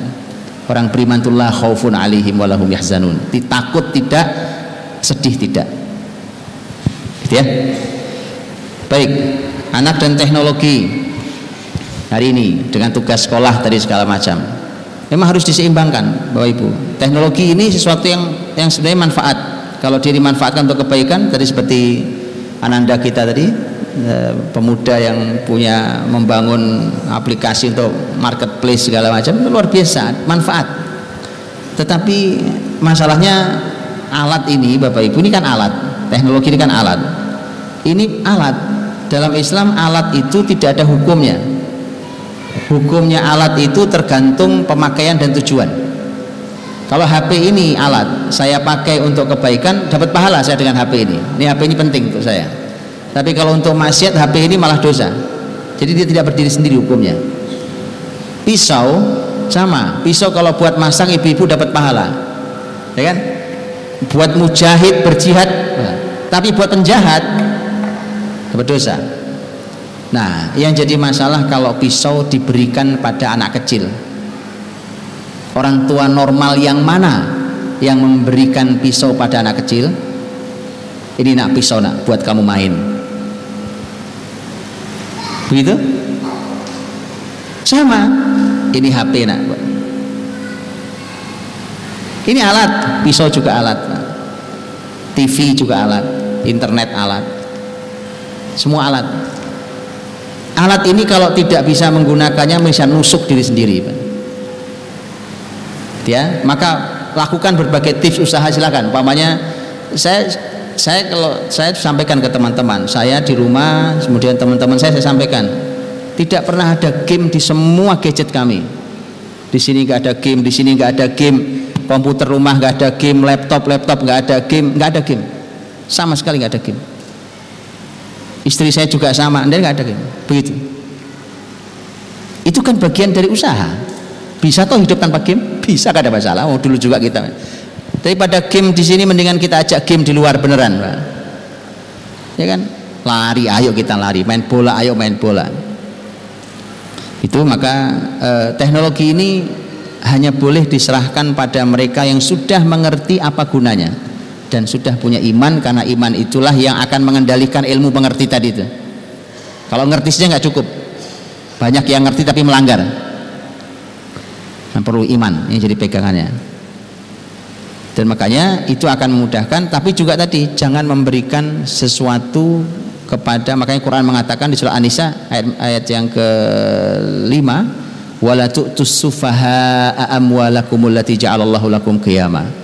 Jangan kamu berikan hartamu pada yang belum lengkap akalnya. Belum sempurna akal. Itu ayat bicara Pak. Jadi Allah sudah sampaikan itu. Terus kapan diberikannya? Ayat 6 nya wabtalul yatama hatta idza balagun nikah fa in anastum minhum rusda fadfa'u ilaihim amwalahum. Uh, ujilah mereka. Bapak Ibu pernah ujian anak tentang harta? Nah ini. Terus bagaimana ujian itu untuk menilai dia lulus apa enggak terhadap HP ini? Kalau lulus silahkan ambil nak. Kalau enggak jangan dulu. Saya ingat kemarin Pak liburan. Liburan itu saya sama istri berdua meninggalkan anak-anak karena kami berdua umroh. Eh, anak-anak ditinggalkan di rumah ada kakak saya lagi liburan ke rumah segala macam. Ada orang tua saya juga segala macam. Jadi saya tinggalkan anak-anak. Saya kasih dia HP anak saya nggak pernah pegang HP satu pun. Dari yang paling besar bahkan yang paling besar umurnya 13 tahun 14 tahun sekarang. Saya berikan HP ini untuk komunikasi karena saya ingin tahu lacak apalagi dia mau pergi keluar kota dengan teman-temannya. Sudah? Sudah kesempatan sekian hari selama liburan dia pegang HP kemudian saya ajak duduk yuk kita evaluasi yuk nak. Sudah pantas belum kau pegang HP ayo kita bicara dengan jujur ngobrol kita. Kesimpulan saya belum pantas tarik HP-nya itu ujian namanya. Begitu jadi orang tua itu begitu pak. Bukan eh HP buat nelpon nanti ya. Nggak begitu. Ini handphone ini ini, ini nggak begitu teman-teman. Saya bilang tarik kau belum waktunya nak suatu hari kalau waktunya pasti diberikan pasti. Karena manfaat. Tapi kau berarti kau belum waktunya megang ini. Itu ayat masalahnya. Ujilah mereka. Ya. Sampai ketika mereka usia balik dan usia rusda nah ini ilmu sendiri perlu dipelajari lagi ayat itu. Begitu ibu ya? Baik uh, cukup Ustaz? Barakallahu fiik silakan Ustaz. Bisa ya 10 menit lagi ya Ya, alhamdulillah. Bapak Ibu sekalian, masih bertahan? Belum mau pulang? Belum. Waktunya sudah habis. Tapi kalau saya tidak memberi kesempatan kepada bapak-bapak, saya tidak memenuhi janji. Jadi saya minta izin pada Pak Kadir tadi ditambah 10 menit. Setuju? Bapak-bapak silakan kalau mau bertanya tadi ada tiga orang, tolong Pertanyaannya yang singkat tapi yang berkualitas insya Allah. Hmm. Silakan Pak. Bismillah, Assalamualaikum warahmatullahi wabarakatuh. Berdiri tidak apa-apa Pak, berdiri. Uh, Ustadz, yang ingin Anda tanyakan adalah adakah lembaga yang bisa kita gunakan untuk berkonsultasi tentang harta kita? Apakah sudah halal, haram, atau ada yang subhat? Dan apabila ada, misalkan apabila ternyata kita sekeluarga telah mengkonsumsi uh, harta yang ternyata ada yang subhat atau haram, bagaimana cara kita untuk bertobat atau berlepas dari hal tersebut? Assalamualaikum warahmatullahi Luar biasa ini pertanyaan ya. Terima kasih uh, Bapak penanya tadi. Terima Alhamdulillah. kasih Ustaz. Silakan Saya- yang kedua. Ya kedua. Hmm. Ini ternyata pertanyaannya hampir sama dan mungkin juga sama. Saya masih bertanya masalah harta yang subhat.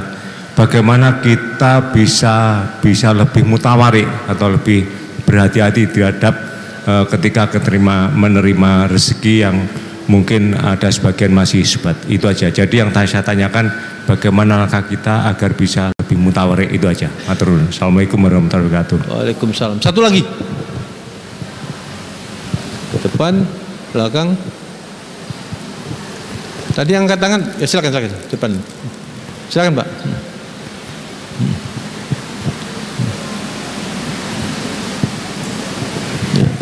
Assalamualaikum, nama saya Venta, wali murid eh, kelas IPS 3, se- kelas 11. Eh, begini Ustadz, eh, kami kita semua kan meyakini eh, ayat dan hadis dari Quran. Eh, karena ini dibuat pada zaman dahulu Ustadz, eh, apakah nantinya dalam tahun-tahun mendatang eh, ayat ayat-ayat yang ada di dalam Quran dan hadis itu akan terus berlaku. Sambil contoh misalnya mungkin dulu jumlah penduduk itu sedikit ya Ustadz. Seperti kita tahu bahwa eh, di dalam budaya kita maupun di kebanyakan negara muslim itu jumlah penduduk atau satu keluarga biasanya punya anak banyak sekali. Nah, dengan adanya analisa-analisa bahwa penduduk dunia ini kalau dibandingkan dengan ketersediaan pangan itu jomplang. Dalam arti pertumbuhan manusia cepat sekali. Sampai tahun 2050 mungkin sudah lebih dari 10 miliar. Sedangkan pertumbuhan pertanian untuk memasok makanan itu mungkin berbanding terbalik karena semakin banyak orang menghindari dunia pertanian karena terlalu beresiko. Pertanyaan saya apakah nantinya akan ada semacam eh, revisi atau apa ya semacam eh, kayak misalnya MUI MUI memberitahukan bahwa oke eh, umat muslim eh, kalau punya anak jangan banyak-banyaknya karena sudah ada, ada tempat makanannya nggak ada Ah, ini ini pertanyaan saya memang agak melenceng dari apa namanya topik yang kita bahas terima kasih Jadi kira-kira kira-kira kalau bahasa DPR-nya itu amandemen gitu ya. Nggih, Jadi apa perlu di amandemen gitu. Allahu Akbar. betul terima kasih Ibu-ibu tertawa ini. Saya kira cukup tiga. Silakan Ustadz Budi untuk dijawab tiga pertanyaan. Baik, karena waktunya sudah mau habis, mudah-mudahan singkat saja. Eh, yang pertama, apakah ada lembaga konsultasi? Sekarang alhamdulillah sudah sangat banyak. Sangat banyak, teman-teman. Ada yang online, ada yang bisa ditemui, temui Ustaz Taufik juga bisa. Eh, begitu juga para ahli ekonomi syariah hari ini. Insya Allah beliau-beliau yang berkompeten dalam eh, ekonomi syariah hari ini bisa memberikan jawaban tentang kualitas kehalalan harta kita. Insya Allah sudah banyak kok ya, dan sudah dan jauh lebih mudah. Kalau tahun-tahun sekarang sudah jauh lebih mudah. Kemudian kalau sudah terlanjur pak teman-teman terlanjur begini terlanjur itu saya ini saya mohon maaf ya saya bukan menyamakan tapi sekedar ilustrasi. Di dalam fikih itu ada namanya pembahasan tentang binatang jalalah. Binatang jalalah itu binatang ternak yang halal tapi konsumsinya barang najis. Tahu ya? Umpamanya ikan lele kan halal tapi kalau konsumsinya yang najis itu jadi binatang jalalah yang tidak boleh dimakan. Dia boleh dimakan kalau binatang ini dikeluarkan dulu kemudian diberi makan yang suci sekian lama. Dan tergantung besar kecilnya binatang beda-beda. Kalau lele kecil dibandingkan sapi kan lain Nah itu beda. Itu namanya binatang jalalah. Supaya yang ada di dalam badannya binatang ternak itu suci dulu baru bisa dikonsumsi. Ya, itu namanya halal baru. Nah, ini ini kalau binatang. Ternyata ada tema pensuciannya dengan cara itu. Manusia juga demikian. Manusia dengan segala konsumsi yang dipakai yang apa pertama bersihkan dari harta-harta itu. Saya kagum, Mbak. Saya mengawal berkali-kali teman-teman yang imannya luar biasa.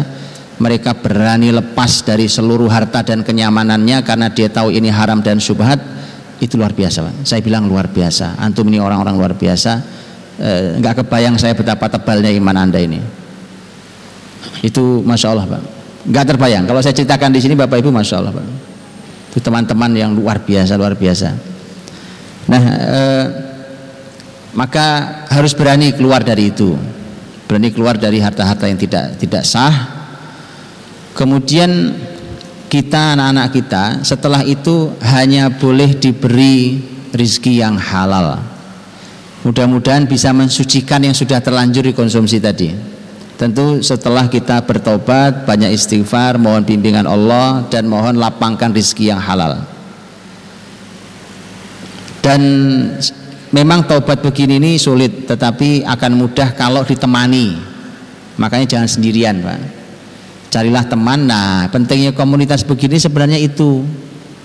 Kalau saling kenal baik komunikasi bukan sekedar duduk berdampingan atau anak kita ternyata sama-sama sekelas ya. Bukan cuma gitu Pak. Tapi hubungannya sangat dekat itu akan memberi banyak solusi. Jadi komunikasi seperti ini penting jadi kalau sudah terlanjur seperti tadi yang sudah sampaikan tadi, beranilah keluar dari harta yang tidak sah itu, kemudian tentu mohon ampun pada Allah SWT dan mohon bimbingan dan doalah yang banyak semoga diberikan rezeki halal sehingga tidak perlu yang haram. Dan kemudian generasi ini eh, anak-anak ini jangan lagi diberikan rezeki yang subhat dan haram supaya pengganti badannya ini konsumsi dan yang dipakainya adalah yang halal saja. Dan nanti lihat bagaimana Allah memberikan keberkahan. Dahsyat. Baik kemudian tema Bapak tadi menyampaikan tentang tema berhati-hati bagaimana caranya menerima harta yang mungkin subhat sekali begini Bapak Ibu. Nomor satu sebelum yang lain itu adalah mengilmui halal haram pekerjaan kita mengilmui halal haram pekerjaan itu termasuk ilmu fardu ain. Kan beda-beda nih pekerjaannya. Maka di pekerjaan kita tolong diilmui di pekerjaan jenis begini nih yang halal yang mana yang haram yang mana. Kalau ternyata nanti setelah kita ilmui kok wah yang ini saya belum dapat ilmunya pak. Oke diparkir dulu. Saya tidak berani ambil ini karena belum jelas buat saya maka carilah ilmunya sampai gamblang. Itu namanya syubhat. Jangan ngambil yang syubhat. Karena kalau ngambil syubhat sekali dua kali tiga kali lama-lama ngambil yang haram. Ya jadi eh, ini untuk kehati-hatian tadi itu. Dan masya Allah bapak ibu saya Taufik tadi sudah katakan kalau kaya hati kita kaya tadi kaya ada di hati kita itu benar pak.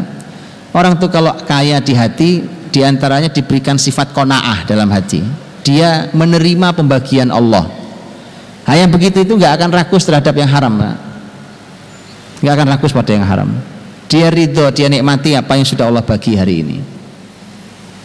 Ya itu penting banget karena eh, kona'ah sifat kona'ah inilah yang membuat hidup ini bisa dinikmati bisa dinikmati saya kasih contoh kona'ah paling gampang satu meja penuh dengan makanan lengkap dari mulai nasinya, lauknya, sayurnya, buahnya, kuenya, cemilannya, apa semua ada lengkap. Yang kurang cuma satu, sambelnya kelupaan.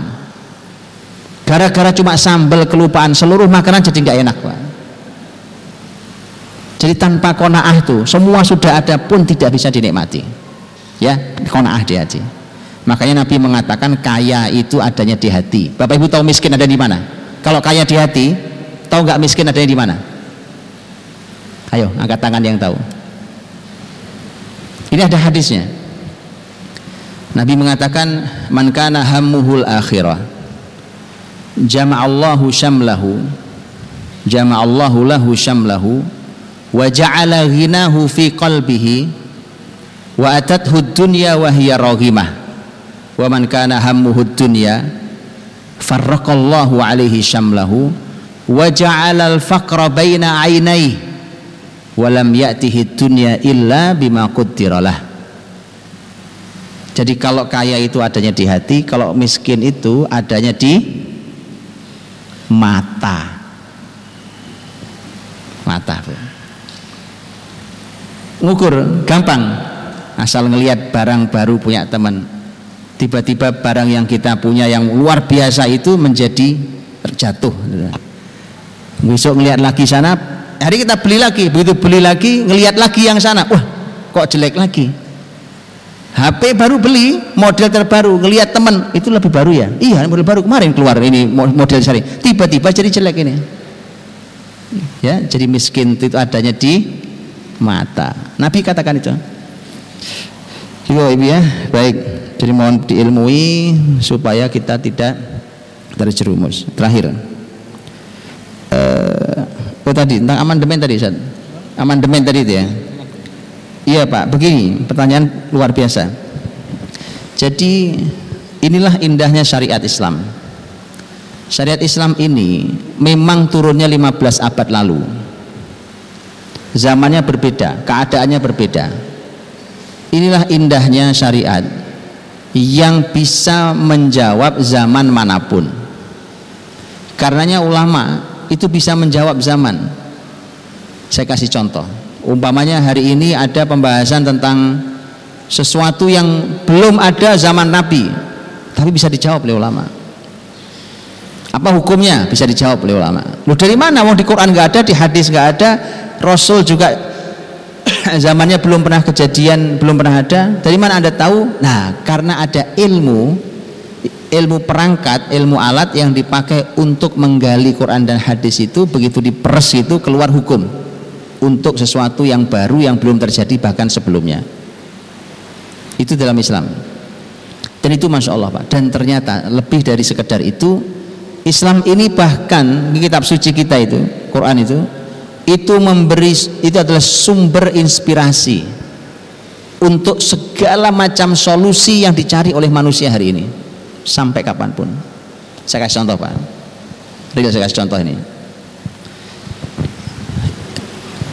Saya sering kasih contoh ini supaya supaya kita tahu bahwa ini luar biasa. Makanya dekatkan anak-anak dengan kitab sucinya, dia akan jadi sumber inspirasi untuk solusi. Dan ini banyak contohnya. Saya kasih contoh satu. Di di Jordania, di Jordania itu ada seorang dokter. Dia dokter spesialis penyakit dalam. Namanya Dr. Jamil Al-Qudsi Ad-Duwaik.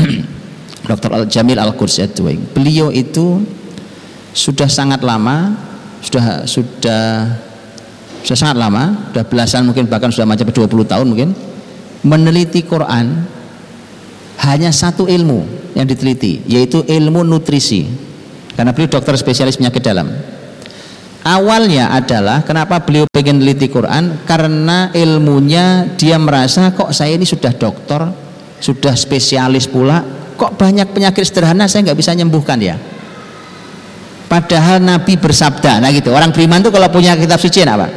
Padahal Nabi bersabda, "Ma anzalallahu da'an illa anzala dawaan."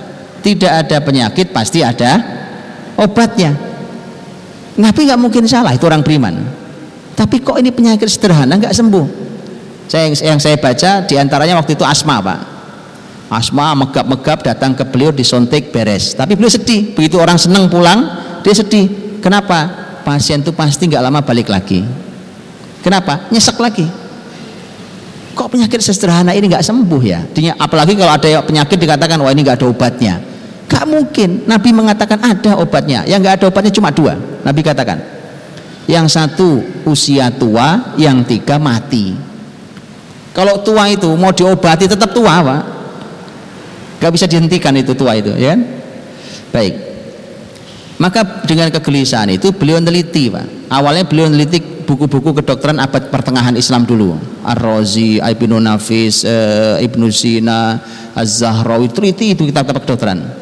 Tapi beliau mendapati masalah karena ada beberapa hal yang istilah-istilahnya hari ini nggak dikenali, istilah-istilah obat. Akhirnya beliau kembali, sudah kalau gitu saya kembali ke Quran saja. Beliau kembali ke Quran, kemudian beliau teliti sudah sangat lama. Begitu beliau teliti sudah sangat lama dan ditelitinya nggak bukan sendirian pak, pakai tim, tim dokter. Bahkan beliau buat klinik awalnya itu untuk menguji baik di lab ataupun diuji klinis pasien. Kemudian dicatat semuanya. Dicatat semuanya. Seingat saya tahun 2005 dipresentasikan di depan Robito Alam Islami. Dipresentasikan saat itu. Saya sekarang perkembangannya saya ikuti terus perkembangannya. Itu dipresentasikan saat itu kalau saya tidak salah hasil penelitian beliau sudah mencapai 30 ribu halaman. Berbagai macam penyakit yang hasil kesembuhannya sangat amat dahsyat gitu pak. Itu gali Quran bukan yang lain. Karena yang lain nggak ada sudah. Orang ditanya gini oh, dokter bilang nggak ada obatnya. Ini wah ini sudah susah diobati. Itu yang ditangani oleh beliau. Gitu ya. Itu bukti sederhana itu di segala hal bidang itu ya. Jadi ini insya Allah tidak akan ada amandemen. Tidak akan pernah ada amandemen. E, apakah suatu hari MUI akan mengumumkan eh, anak-anak jumlahnya nggak usah banyak? Enggak pak ini zaman lagi bergerak menuju Islam. Ketika Islam memerintahkan jumlah anak banyak maka pasti akan mulai banyak kesadaran untuk punya anak banyak. Karena semua sedang bergerak menuju Islam. Semua hal. Semua hal sedang bergerak menuju Islam. Ya bagaimana dengan jumlah pangan yang di dunia makin kecil? Gak usah khawatir bumi ini ada yang punya. Ini kesalahan manusia dalam mengkonsumsi menikmati bumi hari ini itu kemudian dihitung segala macam air masalah pangan masalah ya karena tidak menggunakan panduan yang menciptakan bumi. Begitu? Wallahu a'lam